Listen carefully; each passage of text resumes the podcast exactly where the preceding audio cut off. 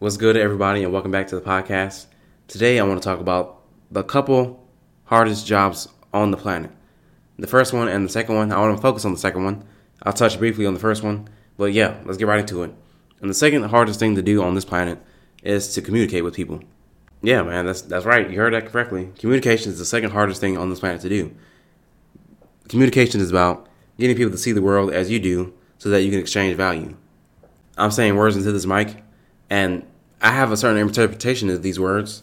We all have the same definitions, but when I say something, it goes into your mind and then it runs through your filters, and the message that you get is different from the message I'm trying to convey to you.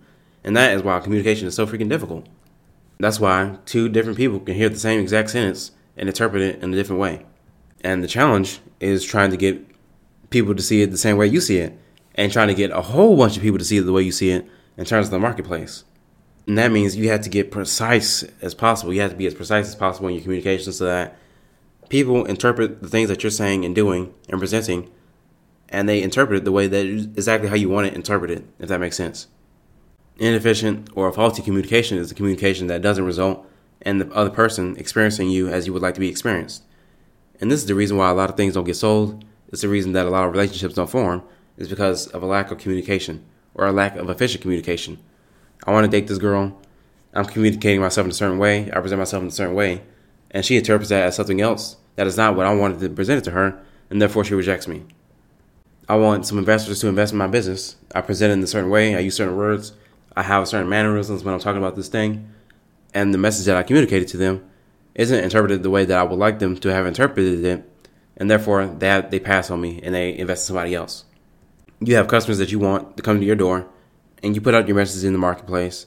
You say, hey, I got blah, blah, blah, in this value, in this value, in this value. And they read it and they interpret it a way that is not how you wanted them to interpret it. And therefore, they go and choose one of your competitors. This is happening all day, every day. And it's probably happening right now with this podcast. I'm saying these words, and maybe you're thinking about something else in a way that I didn't think you would think about it in. Now, I was saying the, that communication is the second hardest um, skill to have, the second hardest job and it's second only to imagination. Imagination is the stuff that happens before communication. Like for example, we have all this wonderful technology. This stuff didn't come out of nowhere, man. Somebody had to think about it and they thought about it and they saw it in their head before they got it out into the world. That is the hardest thing to do, is to go in your mind and create something super fantastic. That's the hardest part. And then it's hard again, but not as hard as the first part, to go out there and communicate that message to other people. And everything that we have is people's imagination built on top of other people's imagination, built on top of other people's imagination. For example, I'm looking at this computer, just the CPU. To get to the CPU, we have to understand electricity. Somebody had to think about that and really think about that and experiment and think and communicate with people until we got to the point where we could transmit electricity in every which way possible. So we got that down. Somebody imagined about electricity. We mastered electricity through studying communication and imagination, and then we move on to the next layer, which is hey, how do we get electricity to go wherever we want it to go? How do we tell switches to turn on and switches to turn off? And within that, you have to develop switches. What is a switch? Somebody thought about it and they thought about it and they imagined it, and then they communicated that with somebody.